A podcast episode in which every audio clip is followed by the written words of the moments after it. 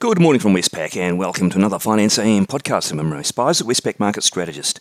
In the financial markets overnight, we saw US equities plunging, the S&P 500 down a few minutes ago at least to down 2.7% on the day to a two-month low. Currently it's down 2.2, but it's uh, pretty volatile.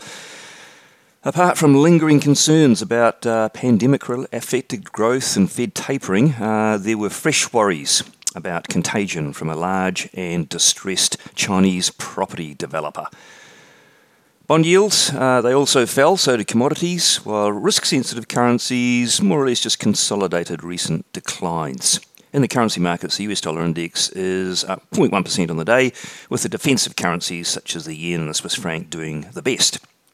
The uh, Aussie dollar extended its earlier decline down to 72.20 which made a one month low before rebounding to 72.61. And the Kiwi dollar, it uh, was a similar story, ranging between 70.06 and 70.40.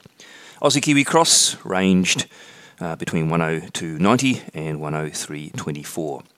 In interest rates, US two year Treasury yields fell two basis points to 0.21%, and the 10 year yield fell from 1.36 to 1.29%. And Australian bond yields, similar story in the futures markets. The three year down four basis points to 0.35%, while the 10 year yield uh, fell from 1.34 to 1.27%.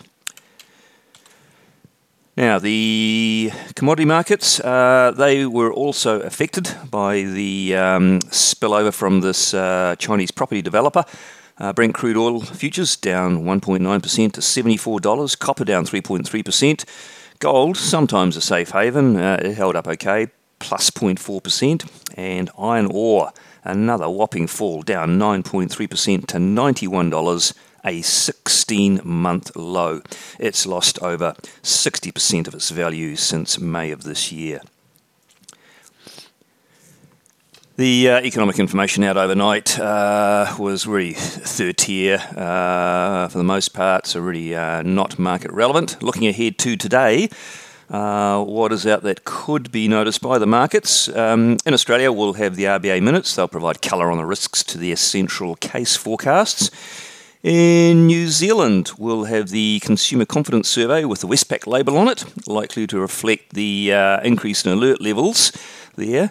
Uh, but of most market relevance will be a speech by RBNZ Assistant, Assistant Governor Hawkesby on a least regrets approach to uncertainty. Uh, this will be very much on topic on monetary policy, and uh, markets will be uh, tuned in very, very closely to any subtle clues on uh, monetary policy.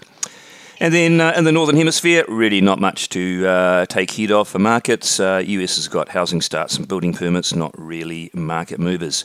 So I'll wrap up there today. Thank you very much for listening. I'll be back again same time tomorrow morning.